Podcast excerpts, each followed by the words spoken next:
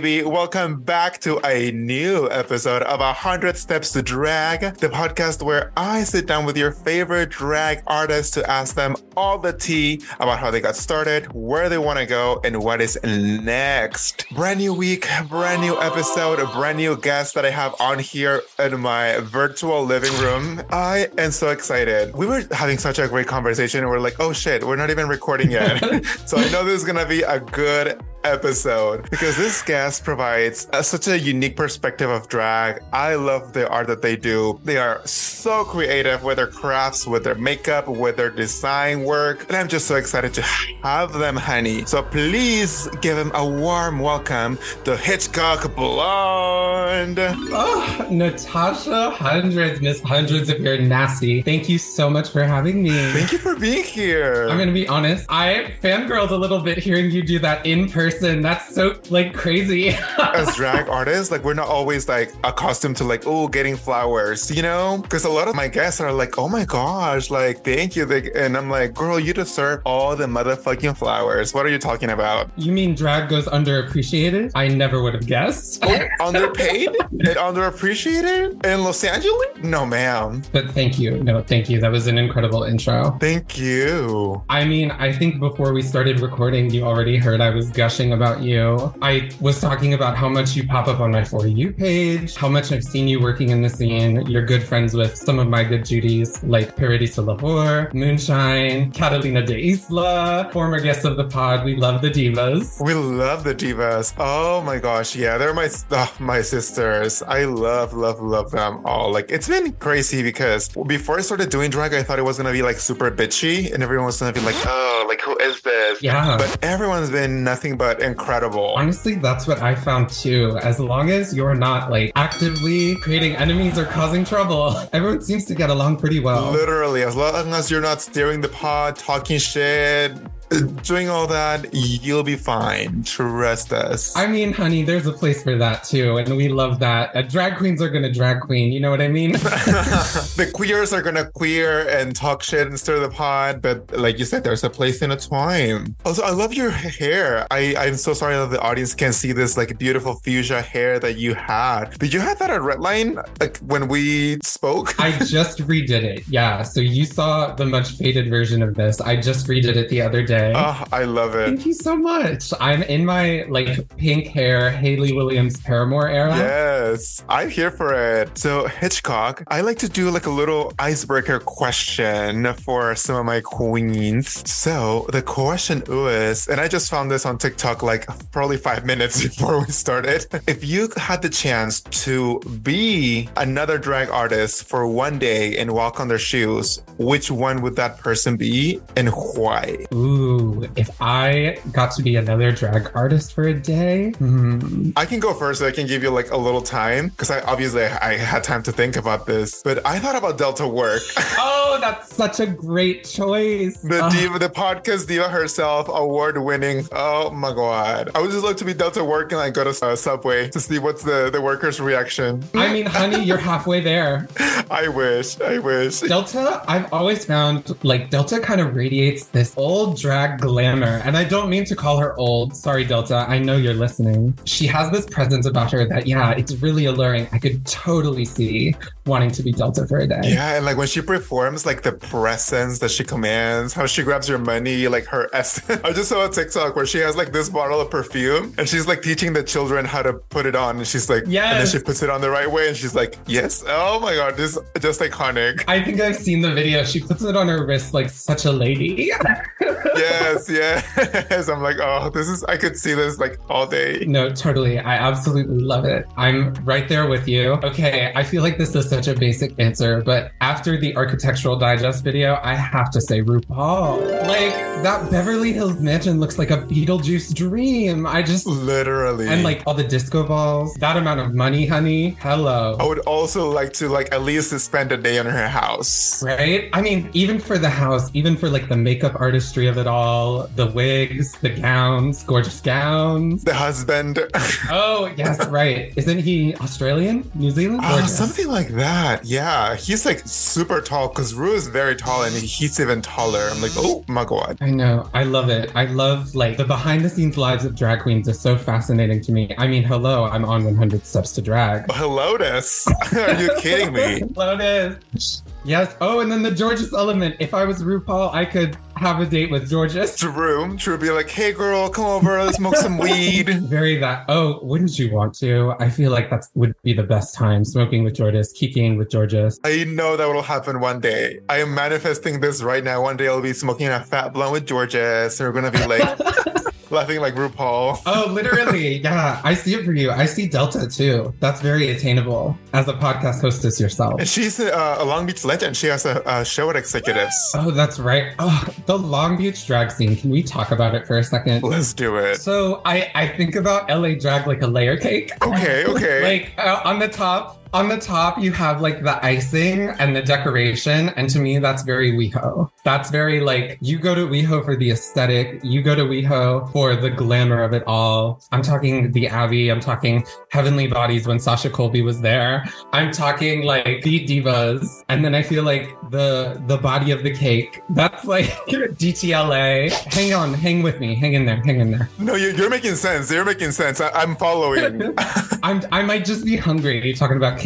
But you want dessert, Henny? literally, DTLA. That's like the the cake. Okay, and that's like I just feel like a mix of a ton of stuff. I'm thinking about the House of Spreads. I'm thinking about the girls that kind of travel all around. I'm also thinking about the Ru girls and Biqtch Puddin' and the Dragula girls. You know, it's like a good mix. And then, honey, the Long Beach Divas. That's the foundation. That's the base, honey. That's the foundation. That's the bottom layer. Okay. It's like, that's where you go if you want the drag queen's drag queen. That's where you go if you want like polish and like, uh, it's the drag I don't do. It's like the pageanty. Everything has its place. Everything is rhinestoned. And then even when it's different, it's like, it's still really elevated. I love that analogy. I'm obsessed because you're totally right. Like that decoration is like, you know, what people want to see, you know, like what we see in like media and TV. Like that's what you find in WeHo. And then, yes, DTLA is like a mixture of like all these things, all the different kind of drag. And Long Beach is just like, if you go drag queen, that is probably what you will find in Long, like rhinestones and all that gigarama. Like included in that, I include Land Insider and I include like bringing drag kings and alternative performers to Long Beach. I don't know if they're based in Long Beach, but I feel like I see them on Long Beach flyers a lot. Is also King Phantom. Shout out to King Phantom. Shout out to King Phantom, also for another pod. and also just like a polished king. I feel like there's something about the Long Beach scene that really kind of turns everyone into like, you know, start out as coal, turn into a diamond. You know what I mean? Yeah. And it's funny, a couple of months ago, I was at the Henny Games. It's so fun. Shout out to the Henny Games. If you live in LA and you haven't done the Henny Games, it's a, a blast. It's so fun. I haven't. You haven't? Call me out, drag me. Honey? I have not. Miss Ma'am, you better do it. Well, we can talk about it. I mean, like, first of all, Isadora, I know you're listening. I'm waiting for a night with a fierce blonde. I know she already did Lady Gaga, but oh, honey, Henny, bring back the Henny, bring back Gaga. Henny, you better bring back Gaga. And I forgot what night was it. I think it was Dua Lipa. I forgot. But I was there, and then Miss Jenny Tonic was performing, also Long Beach Diva. And I was talking to one of my friends there. You know, there's like lip sync battles, and we were talking about like, oh, how is she doing versus the other one? And she's like, Jenny's just giving Long Beach drag, which is exactly, I knew exactly what she meant. Like polished nails, rhinestones, everything was like in place. So I love it. If you want to see like that, come over to Long Beach, Henny. Come over to Beach Garden Social House. Very that. The couple times I'm down there, I obviously executive suite. Like you have to, you have to. It's like the quintessential. Yes, lipstick divas. Lipstick divas, definitely. And yeah, I'm just so impressed with that scene. And again, I, like their queens I've already mentioned, like Paradisa and Moonshine, that I just love. And obviously, hey, present company included. Of course, Henny. We're, we're making it out there. We're making it out there too. But listen, we've talked a lot about other drag artists, and you are the start of the show. It's all about you. So let's rewind a little bit. And I haven't like known you, known you. So I'm super excited. How did you start a drag like how long have you been doing it? I don't know. For me, this is a semi complicated answer. I tell people I've been doing drag for two years because I've been doing drag as Hitchcock in LA for two years. And I feel like it's only really mattered for those two years. But obviously, I mean, before then, I was a teenager in my bedroom, like playing with makeup. I grew up in Georgia, in Duluth, Georgia, kind of like a middle class white suburb kind of area. And obviously, as like a budding transsexual, I was a little out there compared to everyone. And I remember finding drag in high school through Drag Race. And oh, I was obsessed instantly. And so I kind of cut my teeth learning how to paint in my bedroom for a couple of years. And then again, Hitchcock is only two years old. And that's when I really like went out, performed, you know, went to shows in drag, met the other girls, did the whole nine. The whole ordeal to get booked in Blast Tenny. It's a lot, but I think that there's a lot of validity in like doing drag in your bedroom. I feel like nowadays that's getting a lot more like momentum because a lot of kids that want to start or teenagers that want to start doing drag start doing it in their bedroom because there's not a lot of spaces where they can perform. Totally. So I think that this it's super valid to still do drag and just like paint and like either do TikToks or just paint and take pictures or just paint, period, and play with it. I really think the pandemic also influenced that and digital drag especially. And I think it, it takes a whole different skill set. It's like its own production. I mean, hell, even just getting this nice microphone to record this podcast with you, I was intimidated. Oh my God, you didn't have to, girl. Honestly, for anyone out there, like if you record on your iPhone, like the iPhone phones with like the little microphone, but with the cable, not the AirPods. AirPods sounds kind of like effy, but like with the little cable, those sound really good. I don't know why I'm like, I don't know what's on there, but they sound like legit. Yeah, I just knew I wanted to feel the fantasy. I was like, if I'm going to be staring Natasha Hundreds in the face for an hour, I have to feel the fantasy. Oh, you're too kind. You're too kind. Stop. that is so cool. Okay, so you moved to LA, and did you do drag during the pandemic, or was that for? So no, I moved to LA, and originally during the pandemic, I was an EMT out of the Valley, and I had graduated from UCLA pre-hospital care program at the end of 2020, and got hired at an ambulance company that shall remain unnamed for legal reasons. and I only lasted a couple months. I want to say six months because it was the pandemic. It was incredibly intense, and I think as a 21 year old, it was very intense, and it was a little too much morality and reminder of the human fragility for me. And I think what really pushed me over the edge was my dog died like mid 2021, uh, who I had grown up with. And from there, I, I know it sounds like so silly, but I realized that like life is short and I wanted to do something fun and something that felt important to me. And I also just wanted to kind of play with gender. And I feel like drag is such a gateway to do that for so many people. That is a beautiful story. I am sorry about Lily. I know that she is waiting for you, wiggling her tail, but you're right. It's not silly because life is too short and you we cannot spending doing things that make us miserable. The other day, again, on TikTok, I saw this girl saying that the average lifespan is like 75. So like at like 30, what, 35, 30 something, you are in your mid life. So it's like, oh shit, I'm almost mm-hmm. getting there. Don't say that. I mean, honey, it's the tea. I'm like, am I having a midlife crisis? Maybe. no, but like, it's true. I mean, if we are only living till 75, then you're the middle of your life is like 30 something. I was like, okay, yeah, there's no time to waste energy or nothing on things that won't make you happy. Wow. And you just scared the horror queen on your own podcast. I'm terrified now that you just said that. I'm sorry, but I'll send you the video. I'm just kidding.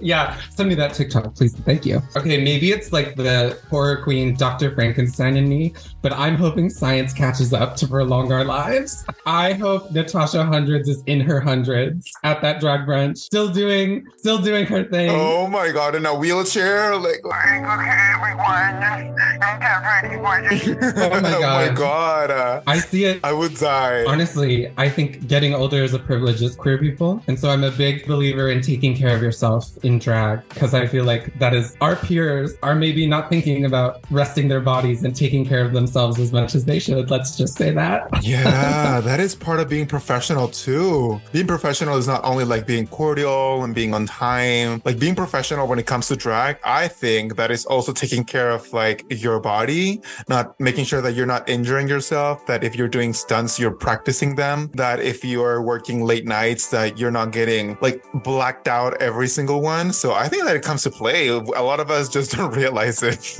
Totally. And I mean, like, that's so real. I, for a period, like, I was working at a coffee company that shall remain nameless for legal reasons. and a lot of an, an, anonymity, animosity. I don't know what the word is. A lot of no, you had it. Anonymity. An, oh, you see, I'm intellectual.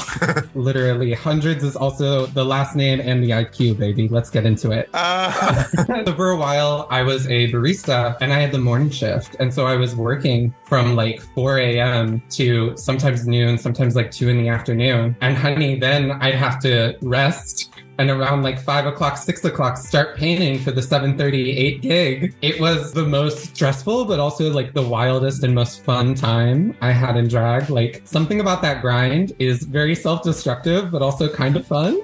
It is. No, I feel you because when I just started, I think I was like maybe like one year in drag. I had this job at Irvine and I live in Long Beach and I had to be in the office every single day. And, you know, I was off at five and then I had to drive like maybe an hour, maybe more in traffic to get home and started painting everything to get to the club at like nine. I was like, oh my gosh. And then have to go home. Why do we do it to ourselves? I don't know. I don't know. And you know what's funny? I don't know if you saw the drama with Art Simone and this last season of Dra- Down Under. No. But uh, for anybody that, that hasn't seen it, so there's a queen on Down Under on the latest season. I think it's season three. Um, and she said on like, you know, the, when she's introducing herself that she w- was not a full-time drag queen, that she was also had a, like another job to like maintain herself. Mhm. And I guess Art Simone, I don't know if she tweeted this. I saw it on, on Reddit. So she tweeted uh, that take it with a grain of salt. yeah, but I think that I mean everyone was bucking it up, so I think it was legit. Oh, that she said something along the lines of like, "Oh, drag is such a passion project that you should be full time," and everyone came for her because I mean that's a place of privilege to be able to do drag full time. A lot of us need our other jobs to be able to put food on the table. So it's wild. I think that even has more merit doing drag and having another job because, like we were just saying, it's such a time constraint. I am by no means, I know I said it was fun earlier. I'm by no means encouraging queens to engage in crazy work practices. In fact, the opposite. I'm like, the older I get, the bigger fan I am of naps and rests. Same. but I think, you know, doing drag full time, it either comes with longevity or it comes with, in, like you said, an incredible place of privilege. Any queen that can do it full time on their own merit or like how long they've been in a scene is incredible. And then any queen that can do it because of their privilege, that's great too. But uh, you can't go knocking someone else's method of survival. That's not cute. Literally, especially because people were saying that Sydney is a very expensive city. I guess it's similar to like LA or New York, where you know rent is very expensive, gas is everything is just fucking expensive. I'm like, girl, like calm down. Yeah, I'm very lucky and very blessed. I have the privilege of this 2020 rent price and uh, supportive parents who think uh, me doing drag is me being a rock star, uh, which is very sweet. You have to feel it. Yeah, oh, I definitely feel it. Yes, go ahead. I mean, in my head, I'm, What era of Miley though? like Hannah Montana Miley or like oh, plastic hearts. Perfect? I can see that actually. Yeah, no, my drag, I feel like Miley is a newer influence on my drag. I definitely think the more she leans into like the raspiness of her voice and uh, kind of the rock and like punk elements of her persona, it really spoke to my character as like, that's hot. I'm here for it. All right, now let's talk about hitchcrafts. I know that you do amazing work with these. I was stalking your Instagram and I'm like, holy fucking shit. Oh, thank you. Like these are some really cool pieces that you do. Like, how do you manage to come up with these ideas and like get them down to a fully realized costume or headpiece or helmet or whatever the case may be? What does that process look like? Okay, wait. This is, I feel like this is going to be a roundabout answer, but it's the one I feel the best about. I went to college in Vermont in this tiny town with this this tiny art school. It's called the Center for Cartoon Studies. I highly recommend looking it up. It's this tiny art school, but uh, they really, I studied illustration and comics. And one of the things they really emphasized was like bringing an idea to fruition. And that's really where I learned those skills. I mean, I start every look, every Hitchcock look has a sketch. Every Hitchcock look has, I call it my like paper Hitch doll. And it's just a file on my computer, a file in Photoshop that I draw on top of. And that's the beginning of every kind of like Hitchcraft piece. Honestly, like the whole Hitchcraft came about uh, for those listeners at home, it's a highlight on my Instagram that I started to basically show off all of the projects I've been working on. And those are just kind of skills I developed over the years. I mean, I started playing around with fabric and learning how to sew shortly after I started drag around like 2022. Took a couple classes, you know, like kind of got over my fear of the machine. Yeah, it's intimidating because I think that when I when I also started sewing, I was like, oh shit, I don't want to mess this up. But you have to be comfortable with the idea that you are gonna mess it up. Like, it's your first time touching it. Like, there's no way around it. But now it's just like boom, boom, let's do it.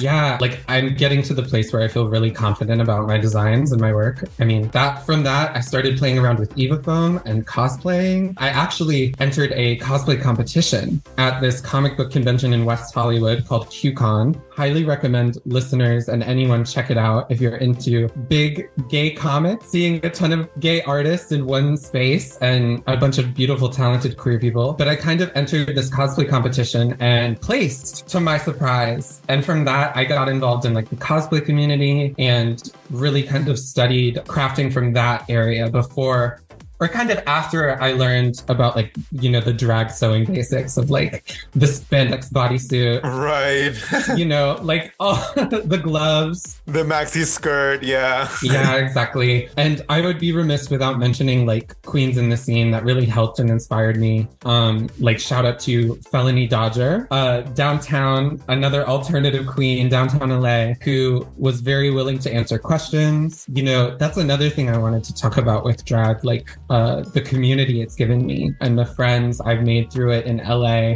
but also kind of all over the US now has been phenomenal and life saving, honestly. Yeah, it's crazy now with social media. Like you get to connect with people all over the country, sometimes the world.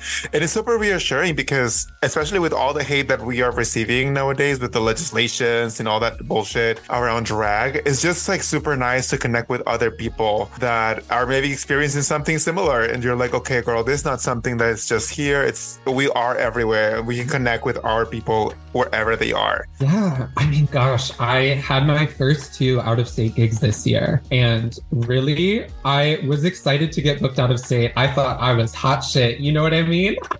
yes. As like a local girl, I feel like your first out of gig, uh, out of state gig, it's very like, oh my god, oh my god.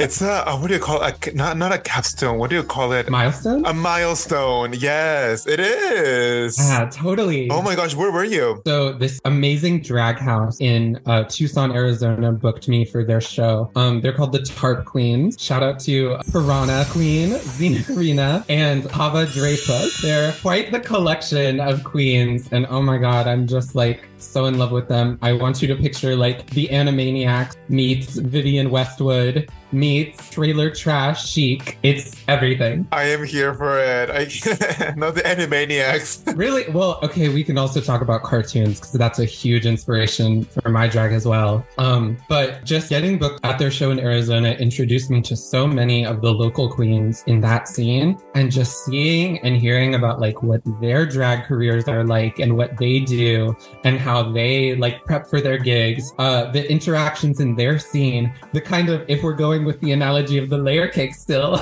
the layers of their scene, it's, it's fascinating. We have all these little pockets of drag all over the country, and I'm just, I'm so in love. We do. And I was talking to this queen at DragCon. Her name is Pollo del Mar, and she's a wrestler. So she does wrestling in drag. And she was, she's been doing drag for like 20 plus years. And she said that before Drag Race, before social media and everything, there was more like a, like a local, each, each local drag scene had like its own thing. Like, oh, this is very pageanty, or that other scene is very that, etc. And now, like, I think that a lot of the communities or cities have like a mixture of all of it And I think that's beautiful. And I think that's beautiful. And I think that's beautiful. Yeah.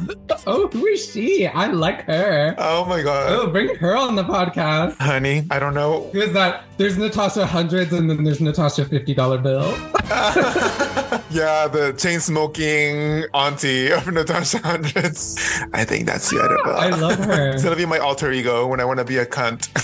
I'm just gonna bring her out. totally. Yeah. I always say Heather Brunette. That's my like WeHo alter ego. Heather Brunette. I can't. it's her. Hitchcock Blonde, Heather Brunette. Very that, very opposite. But you mentioned cartoons and that they were your inspiration. Which ones in particular did you feel like that they shaped a little bit of your drag? A little bit or a lot of it? A, a lot of it. I mean, anyone who knows me knows I'm absolutely obsessed with Batman the animated series. It's this early like Batman cartoon. Are you familiar with it? I don't think so. Or maybe I've seen it because I see I saw a lot of cartoons. I grew up in Mexico, so maybe I saw it in Spanish and they had like a different name. Right, right, right. Okay, okay. So it was this early Batman cartoon played on the like Warner Brothers Saturday morning cartoon block in like early 2000s. Like it was from the 80s and 90s, but there are reruns. And it's where Harley Quinn, the character of Harley Quinn originated. And I mean, God, every like female villain on that show, like Poison Ivy, Harley Quinn, Talia al Ghul, like all of these comic book women, they're kind of femme fatales and they're all drawn. Ooh, here, I can actually point my camera. Sorry, this is also visual on a podcast. Ooh, I see. Yeah, the the show was kind of drawn in this very pinup style, kind of inspired by this artist named Bruce Timm. And all of the ladies just look very sharp and very like femme fatale. And I just, oh, I was so captivated, especially by Harley and like this idea of like a kind of a lovesick, crazy blonde. I think that was definitely one of the building blocks of Hitchcock. and now you are a lovesick, crazy blonde. Literally. And I mean, obviously, my parents are big film lovers and lovers of old movies. And so I was exposed to Alfred Hitchcock films very young. And as dicey as that sounds, because those films can be a little creepy and risque and a little fucked up. Girl, birds, I could not fucking sleep after seeing birds. Are you kidding me? The birds, I waited until high school and I'm glad I did. But, and I always tell people Hitchcock Blonde is like if you dipped Grace Kelly in uh, the acid that made the Joker. it, it's like, I love the idea of this actress that kind of like fell or lost herself in her like villainess role. Hitchcock is also very inspired by like heavy metal ladies. I already mentioned like some pop stars, but definitely like Joan Jett, definitely Stevie Nicks, and uh, there's this female fronted uh, metal band called Concrete Blonde, and that's also what my name is a reference to. I'm gonna have to stream some songs. Yeah, totally. Highly recommend. I mean, like their classic goth hit is Bloodletting, the vampire song, and I think that says volumes about who I am. I can see that. I can see that. I mean, that's the other thing too. I was such a horror nerd growing up. I don't know why I've always kind of been drawn to the macabre. Like it started with Coraline and Tim Burton, and then it kind of developed into like psychological horrors, Dracula. Like I'm obsessed with vampires. Like every vampire movie, it's I've seen it and I lived it. Which one's been your favorite? Oh God! I mean, I just rewatched. Have you ever heard of The Hunger? I don't think so. Okay. Okay, The- you really have seen every vampire movie. yeah. okay. Um. I. I mean, my favorite is probably like The Hunger or The Lost Boys. Highly recommend The Lost Boys. But The Hunger is a vampire movie starring David Bowie and Susan Sarandon, and it's goth, it's sexy, it's so 80s. Susan Sarandon has this like almost like pompadour short haircut. The vampirism is very like subdued and it's more about like the relationships and it's very gothic. And I just rewatched it. I mean, but God, it's so hard to choose a favorite vampire movie. it is. I love Queen of the Doom. Uh, Queen of the Damned. Yes. Damned, yes. Again, lost in translation. No, no, no. Sorry. But- yeah. no, you're good. But I remember seeing it like as a kid because it, it, it on TV, and I'm like, I think there's a scene when everyone is just like, I don't know if it's an orgy or what is it, but like everyone is just like on top of each other, and then Aaliyah is just there, like, ah. I was just like, I was living. I was like, who is this woman? How can I become her? Uh, I mean, yeah, don't even get me started. Aaliyah as Akasha, Queen of the Damned, is like, oh, that outfit.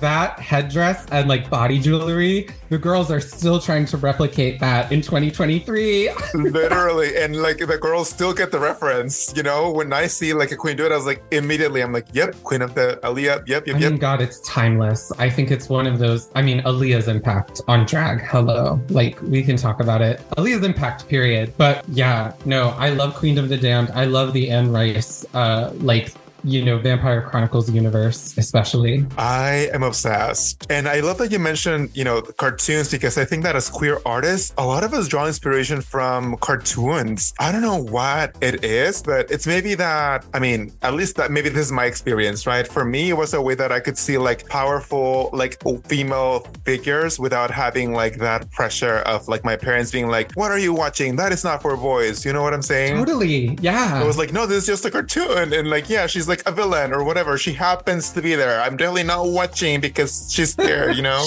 No, yeah. I mean, it's so real. I think it's an easy way to explore like a almost like a strong, different type of femininity that you might not see growing up in like a household. I mean, we can also talk about that. I mean, I, I imagine what it was like growing up in Mexico. My dad is from Peru. I know there's an emphasis on machismo and like I definitely know from like friends in like their culture and like I definitely see that in my dad's family. Yeah. I think about too, we as like queer people can kind of sense when there are also queer people involved in cartoons. There are a lot of queer people involved in cartoons. I, and I love it.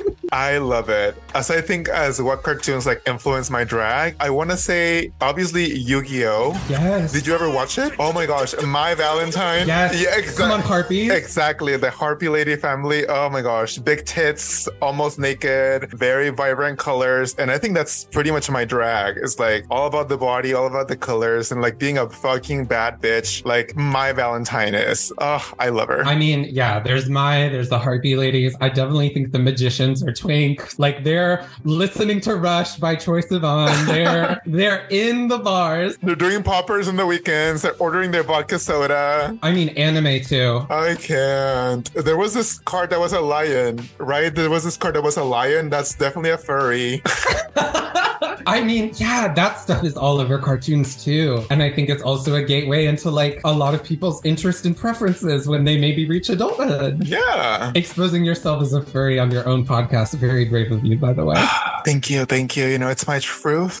I love it. I love furries. Listen, they are very fun. I feel like people have just like this preconception about them because they don't understand them a lot of the times. And I'm like, girl, there's nothing for you to understand. Just let them be. Yeah, I mean, right? I think the golden rule is like if it's not harming others and you're not harming yourself, then like, you know, to thine own self be true. Exactly. And I mean, like, I come from, you know, like art school and growing up online, like in the art internet. Shout out to Deviant Art. Like, I know furry artists are professional, polished, and usually really nice and accommodating. they are. as silly as that sounds. No, they are, and they're cunty. I was in uh, Mexico City for the summer, and there was this there was this girl that everyone referred to her as a mother. We were uh, like at a dive bar, dive club, I guess, uh, and everyone was calling her mother, mother, mother. And I'm like, okay, cool. And I noticed that she was wearing like a little skirt, Mhm. and she had a butt plug with like a furry tail coming out. I'm like, that Love. is mother. That is mother. I was just at a circuit party and saw a guy with a little puppy tail, and it's a look. It is. I'm like, okay, mother. Really? I love Mother. Oh, what is drag like in Mexico City? I've always been so curious. It is really good, bitch. Yeah. I came back like inspired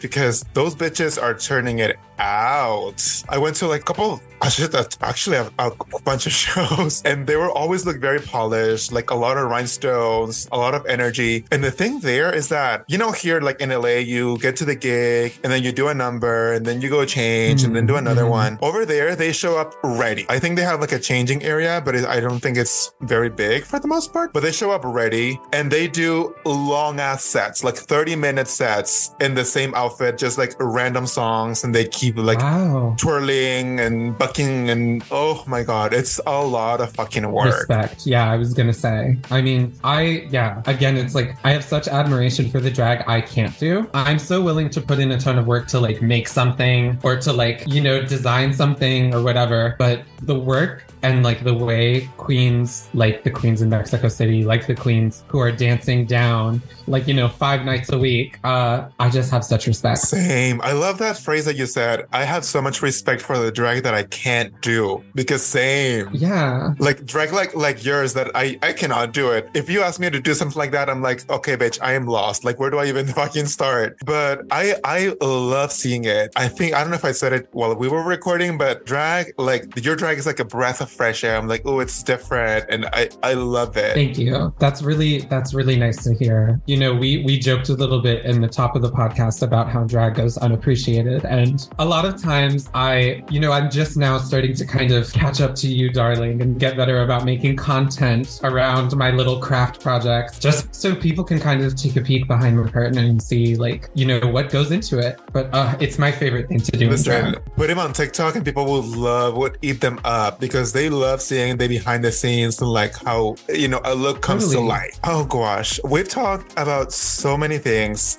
I feel like this the time has really flown by. Really, I'm having a great time.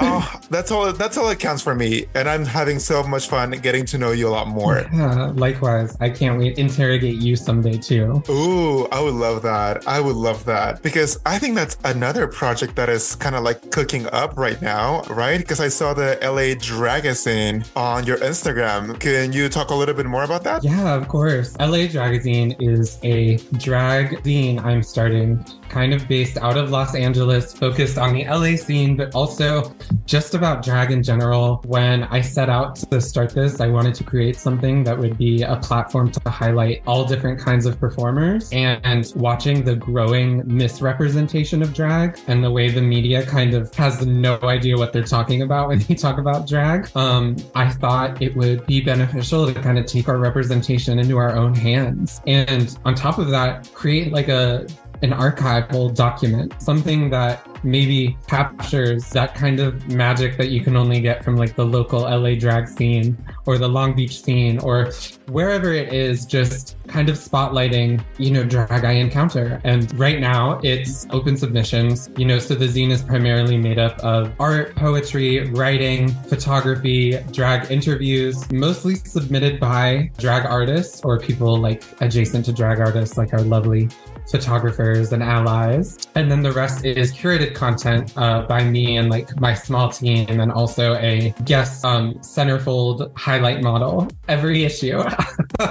it's all very exciting. It's still very new, but um, yeah, submissions are currently open. I am obsessed because there's nothing like that. There's magazines that highlight a little bit of drag. You know, like RuPaul was like, there's been magazine covers or whatever, like other like famous drag queens like the Ru Girls uh, or even the Boulet Brothers. But I don't think there's enough representation for like the artists that are like in in the scene you know what i'm saying so i love this project because of that i also that's why i started the podcast too because there's a million and one podcasts about Ru girls and i'm like what about us i want uh, we want to have our moment too Yeah, and I mean, gosh, any listener of your show by now surely understands how drag performers come from all walks of life. We all have quite the stories. Like, you know, our people in our community who have experienced uh, homelessness and still continue to do drag. People in our community who have experienced like such adversity and still found ways to be like incredible entertainers and successful entertainers. And I feel like we can only do so much before we can get on TV and before we can get on that kind of platform. And that's not even for everybody. And I think, you know, Dragazine, anyone submitted and chosen to be in the magazine will get paid for their contribution.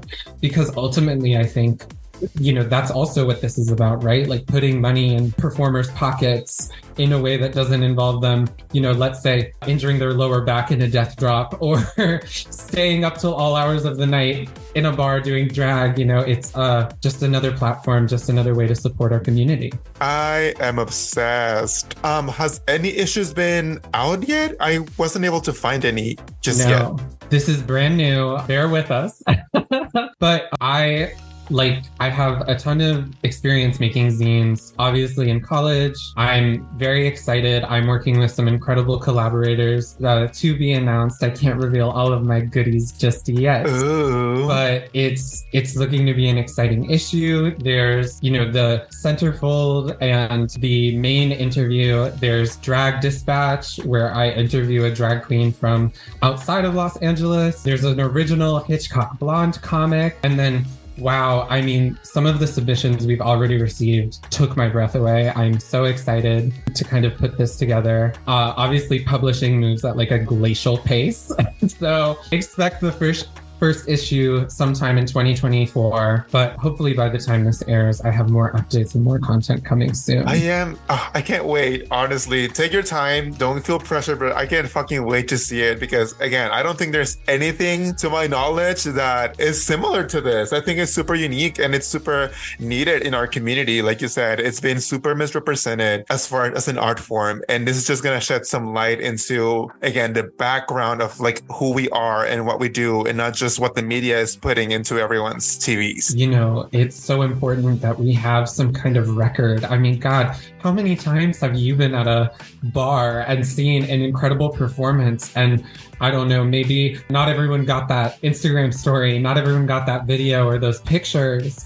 And I just think about how much cool stuff has been lost to time. You know, it kind of seems like as queer artists, you're either like Keith Haring and you're like merchandised. Uh, well, Keith Haring is a bad example, but you know what I mean, like turned into a commodity or like kind of made into um, uh, something outside of the art or you're like lost to obscurity. Yeah. I think a lot about, you know, our queer ancestors and especially like drag artists that came before us that maybe we won't never know about. And that scares me, especially seeing all the talent in LA. I mean, alone. Like we could talk about Chicago, we could talk about Tucson, we could talk about New York, like baby. I need so much talent across the country. Mexico City, the UK, like across the world even. And yeah, I mean, God, it's ultimately what I want to do too. I I, you know, I I learned a lot this year that really my ultimate goal in drag is to just be able to work on creative projects with my friends and put money in the pockets of my friends. And you know, it's funny when I first started in the scene, I was a little more jealous and I was a little more like, you know, I'd look at other girls and my immediate instinct was like, oh, I want to do that. Why don't I get that? Um, and I think it's a trap a lot of performers fall into because we all want it so much, but I I've really learned a lot this year that the attitude really is more like if one of us eats, we all eat. And what's good for one of us is good for all of us. And right now we're all eating honey. very, very no, I mean, gosh, wait, should we pull up the TikTok? Let's pull up the follower count. Oh no. Uh, no. Yes, no, I have to. I have to. I'm like a proud mom. Yep. Okay, we're come on, 21k, 21.8k. Oh my god. Miss. Natasha hundreds eating. But you know what? When I also started, I was very like that too. I spent so much like energy and like I give a lot of myself peace, like looking at what other girls were doing that probably like started at the same time.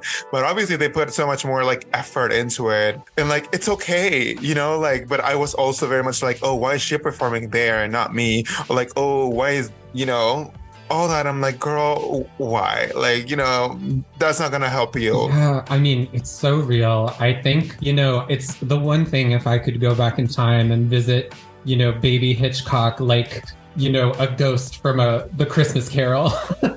I would i would tell her take a deep breath and realize you've only been doing this for a couple months and the queens you're so jealous of have been doing this for years decades. Older wiser stronger cuntier faster. like faster yeah. Yeah just take a breath and give yourself grace and time.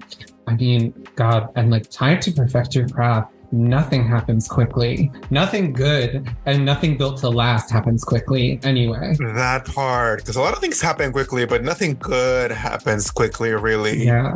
Although oh gosh. I will say I had some opportunities kind of pop up this year that happened quickly that were incredible. And it's easy to think that these things happen quickly, but then you kind of go back and realize, oh no, this has kind of been building for a while and like all of your hard work really pays off. no literally because it's not just like that happened like in like a week or a span of a week. That you know got to your plate because all the hard work that you've been putting into for the last couple of years. And that, that's how i feel too. I'm like okay now that i'm getting things is not because you know it's coming out of the blue. It's because all these work that we've been putting into. Yeah, totally.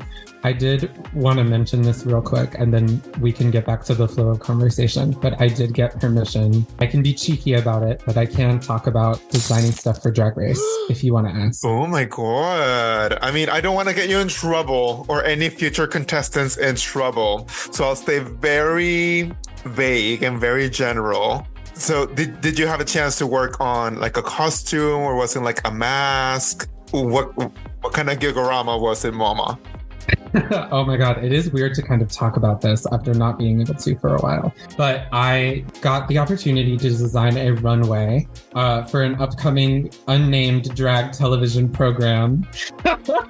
I'm doing a lot of that this episode. I'm so sorry. Ooh, Hitchcock Blonde. No, it's fine. I think it it builds the mystery. You know, like ooh, what is she talking about? What coffee company? Is it the Coffee Bean? Is it Dunkin' Donuts? Is it Peace Coffee? I got the opportunity to design a runway. And at first, it started with, you know, this queen just seeing some, seeing a Hitchcraft on my Instagram story and loving what I was doing and wanting to do a look inspired by it. And so that happened around April. And I mean, God, from April to like what felt like halfway through May, I was just grinding on it. I I started off saying I'll make one part of the outfit, and then it ended up being a whole runway. And wow, it's just like, I mean, really, I just worked on it and uh, got to pack it up and ship it. And then I really know nothing else.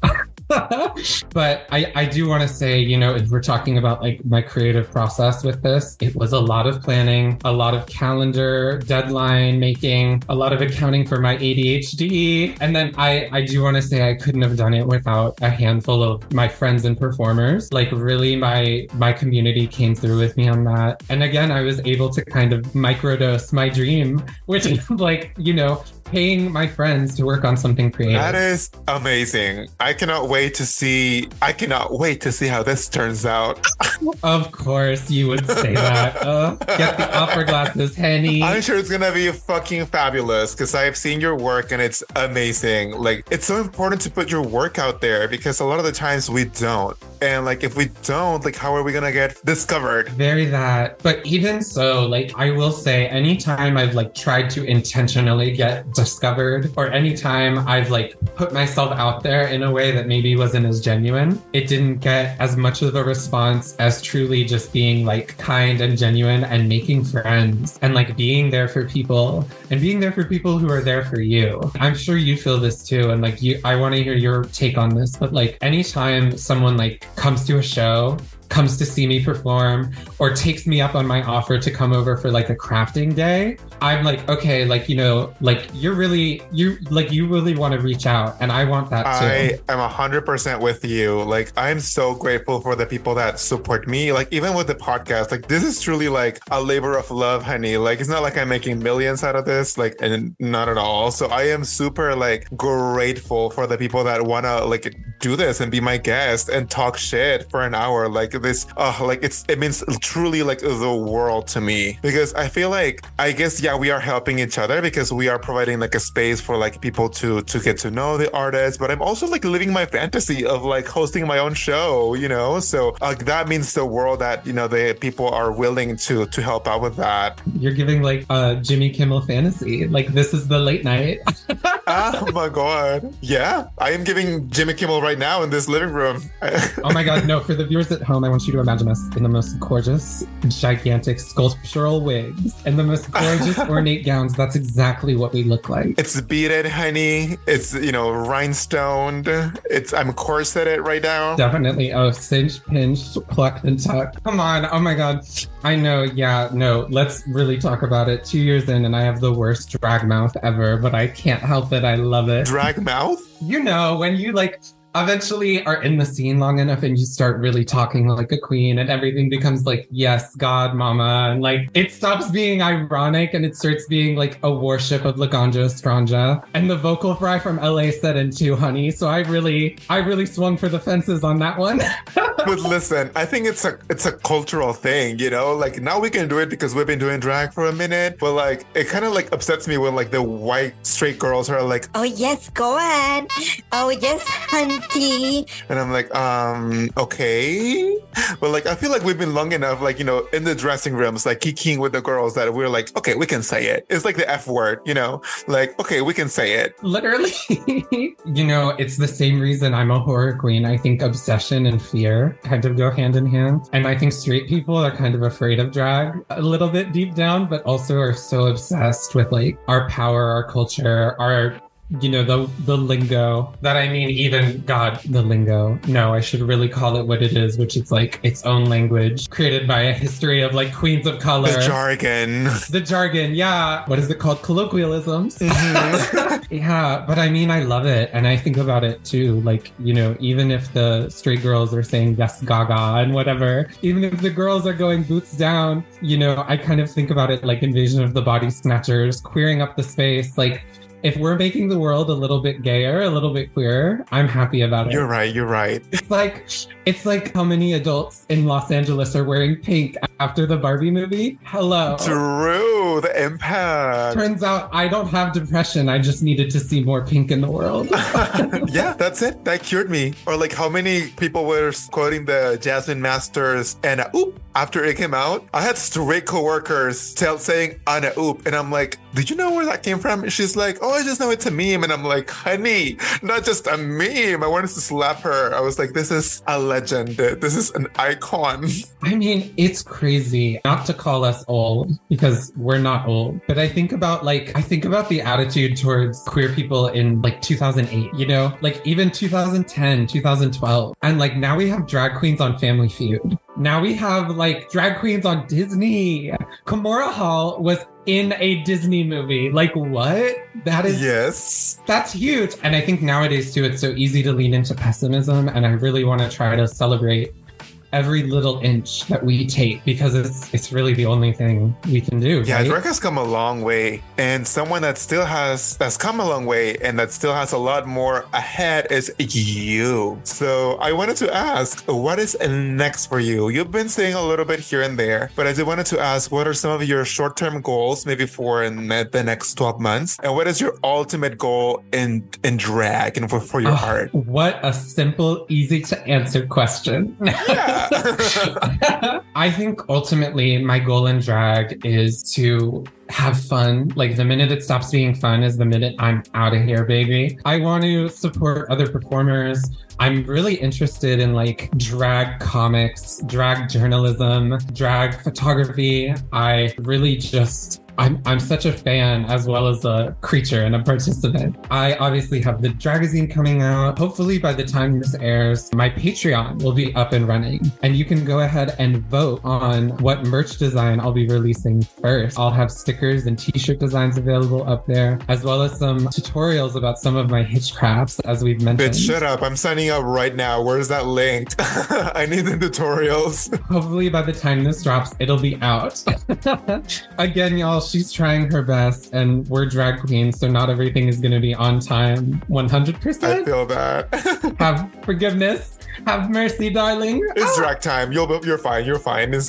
Exactly. And then I do want to let the dear listeners know at home how helpful and sweet you've been in helping me start and kind of guide me in starting my own podcast, which is coming up soon. I hope to start releasing episodes in October, but that's called Hitch Talks. And uh, basically, I'm a naturally curious drag queen with a lot of very crazy, interesting friends. And I mean, not to come for your gig, Miss Hundreds, but it's quite the interview show. Um, I want to review horror movies. I want to have Little Miss Hitchcock's book club. All going to be very fun. It's all going to be very cute. I love it. Uh, listen, I don't care. Like I, every time that a queen or somebody else, like somebody else queer, asks me, like, "Oh, I want to start a podcast," I'm like, "Please do it." I love listening to podcasts. I even will give you the, the website that I use to distribute it. Shout out to Spotify for podcasters. Please, I'll connect you to my team that edits. Like, it's like, please do, please do. I love podcasts. I love getting to know people, especially drag artists. So listen, there's room for everybody. And I mean, you already signed your name in my book of spells and agreed to come on. So I'll be summoning you soon, darling.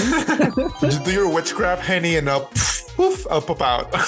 And I mean, like, obviously, an ultimate goal. I'd love to do something like Drag Race or Dragula, if only just to show off talents and again, get that money to lift up other queer people and have some fun and cause some chaos. yes, chaos and make money while doing so. Hey, sign me the fuck up. Mhm. exactly. Wait, can I turn it around and ask that question of you? Ooh, What are some of your long term goals? I mean, God, every time I see you running around DragCon or again, like doing your interview life, doing your interview judge. It's like the Gale Weathers of drag. It's everything. I can't. I love it. I would love to become like that drag correspondent that, you know, it's sent to events, maybe red carpets or other just like events and like be there and, and interviewing people. Oh, you'd be fabulous at that. Oh my Oh, god. I think I would.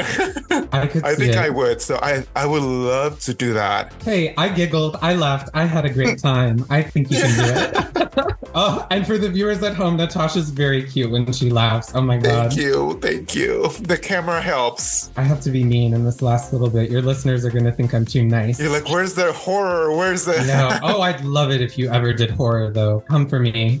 I don't think I could. I don't think that's in my wheelhouse. That's why I love horror drag, but I don't think I, I'll try. I'll try a couple times. I've been also wanting to try like drag king makeup. Yes. So maybe maybe I'll do I'll play around with with that. you should. I think it's fun to see how the other side does it. Yeah, and be like, okay, yep, not for me.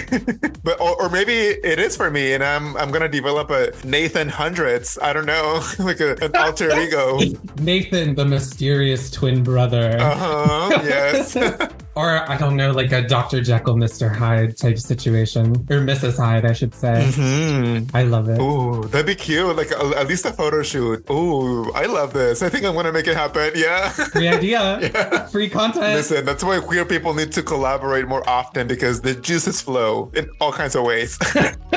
hey now, I feel the rush. I think ev- I steal the idea, but also my attitude is if I do it too, may the best woman win. oh gosh. Now we are entering my favorite part of the podcast, which is the drag tip of the week. Hitchcock, if you could give away one piece of advice to new drag artists, what would that be? I know you've sprinkled a couple tips here and there, and they've been really helpful. But if listeners had to walk away with one, what would that be? You know, I I can think of so many hard lessons I've learned in drag. Like obviously not as experienced as one Miss Hundreds, but rode hard and put away wet for sure. Um and I think I'm not even that experienced either. I'm just like, you know, here. Well wait, how old are you? If you don't mind me asking? I am 32. No, no, in drag years, sorry. Oh, fuck. now people know I'm old as shit. And I'm just kidding. Clocked. Uh, clock, honey. The souls are gonna clock. In drag, I'm five. Oh, okay. You're still very young. Mhm. Yeah, I think one of the biggest things I learned is finish your projects. Oh I meet so many drag queens, so many artists, period. I mean, Taylor's oldest time. And girl, you know, I'm with the ADHD. I feel the struggle too. I start a million things and then just never finish them. The difference between you and the person you envy is the person you envy finishes their work. It's like the, the person that you want to do where you want to be, I guarantee you they're finishing their work. And I have given a lot of love to myself in that, you know, it doesn't have to be immediate and I don't have to start something and then see it all the way through if I'm not having fun. But I've been really trying this year to discipline myself to come back and finish everything I start, every project, every, you know, like emailing a producer about a show, every uh, work conversation. Don't ever ghost. Don't ever let it go dead. Like always finish what you start. That would be num- the number one thing. I feel very attacked. no, don't. No, I, I mean in the good way though, because there's so many things that I don't finish. Like there's so many things that are half sewn in my closet. There's so many videos that I haven't finished editing or recording. There's so many things that I'm like, you know what? You're right. Because I don't know what it is, but I mean, yes, you have to be gentle with yourself and be like, okay, if I'm not in the right mind space or headspace to finish this, it's valid. And like, okay, let it go. But okay, come back to it when you're, you know, feeling better. And I feel like I have to be better at that, at coming back to these projects that I have, you know, laying around. Yeah, I mean, okay. And this kind of goes back to my creative process. I spend a lot of time just thinking and like overthinking about my ideas. When I get really excited on something and when I have that momentum, of course I want to follow it. Like, why would you fight your body's natural kind of attention span and rhythm? There really is something to starting something and taking some time and taking some distance and coming back to it and making it even better. I've been stoning this bodysuit for like four months. Which ain't that the way. Like, bless her heart, she's trying her best. But I took some time off because I had to travel and I had to do other gigs and I had to do things. And when I came back to it, I realized, oh, there are not enough stones. It is not enough, and I need to be following the pattern more precisely. And you know, it's just like that room to breathe, and coming back with fresh eyes is so important. But Miss Hundreds, I have to say, Mama Hitchcock is about to scold you right now because I think my other big advice is we as performers and we especially just as people are so hard on ourselves. And we always have something to prove because we walk in a room where we might be misrepresented or where we might be judged. And this is a business. It's like a business and a cutthroat business at that. This is the horror capital of the world the doll capital of the world. Like Yes. Oh my gosh, you've been talking so many great things. First of all, yes, we do have to be more gentle with ourselves because I think that that's a common denominator that I've been finding with like doing these interviews. A lot of us are so harsh on ourselves, and I'm like, girl, we are doing the best we can. A lot of us have other gigs. We all have a you know friends that we want to stay in touch, families, everything. So it's hard. We have to give ourselves some some credit for everything that we're doing. And the other thing that's helped me like continue projects that I have halfway done, it's telling myself 30 minutes is better than zero minutes, or 15 minutes is better than zero minutes. So if, even if I'm working on this, like, you know, costume for 15 minutes, it's so much better than not working on it at all. And that can apply to so many things. It can apply to like working out, you know, going for a walk for 15 minutes is better than not working out at all. Or cleaning my house for 15 minutes is better than not cleaning at all. Right. So, you know, I, I think that that- that's also very helpful. And that's really, you know, been uh, like so good at like finishing things. And guess what? I saw it on TikTok. talk about like bringing community together talk about finding like new ways to have a creative process tiktok is huge for that as silly as i think it feels i mean gosh do we even want to bring up the ai trend that's been going on I can't stand it. I cannot stand it. You mean the, oh, roses. Mm, Yeah. Thank you. Or that? Oh, I hate it. But I mean, if it works for some people, I'm like, I guess, make your coin. Maybe I'm just bitter. well hey underpaid underappreciated we can talk about it all day i think it's it's kind of like the wild wild west right now in the best way like you can find anything on there it's so anti gatekeeping and like the sharing of information you know some of the crafts i make i find patterns on tiktok i'm huge into uh, TikTok seamstresses, learning how to sew from people on TikTok. Shout out to Natasha Hundreds, come through. Uh, um, literally, I believe in the business. We call it walking children in nature. yes. I definitely have more drafts coming down the pipe. The watch this space, as we love to say in this business. yeah. Secret project. Ooh. Ooh, coming through. I love that. I love when whenever see a story that's like a big thing is coming up, and I'm like, okay, where? I always love it. I see like watch this space. I'm like, what? The empty space between your ears? I will. That's what I have. Okay, I can relate to that. But Hitchcock, this has been a fucking lovely conversation. I have been enjoying you so much. Where can people see the great things that are coming from you on social media, on the shows? Where can everybody support you? Yeah, let's get ready. No, I am on Instagram at Hitchcock Blonde Queen.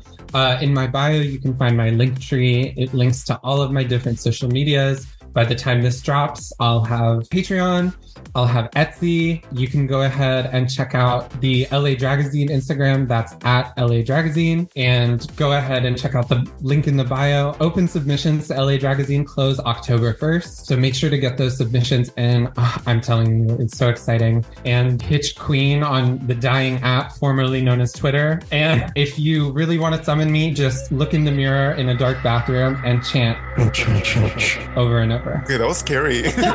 Oh, yeah, ASMR warning. Sorry to the listeners. Ooh, I love it. There's a lot coming your way. Again, I can't wait to see how this turns out because I know it's just going to be fabulous. Oh, gosh. Thank you again so much for having me. Thank you so much for all you do for other performers. I think from the first time I met you at Redline, I can't remember actually if it was Redline or if it was at that weird uh, drag eating competition. You are just like such a kind presence in the scene, and this was such a fun conversation. Again, feel free to come over to Craft anytime. Listen, I'm gonna be like, okay, can we do this? And it's gonna be like a crazy ass project, and you're gonna have a partner for like months because we know we're not gonna finish it the one night. Let's do it. Let's do it. The ladies who lunch, the ladies who sew. Mhm. The ladies who hitchcraft. Yes, practicing hitchcrafts, baby. I am obsessed. Thank you all so much for listening. If you want to support the pod, you can do it by giving us a five star rating, by sharing it with your friends. Oh gosh. And if you want to support me, follow me on Instagram at the one Natasha. That is T H E, the number one,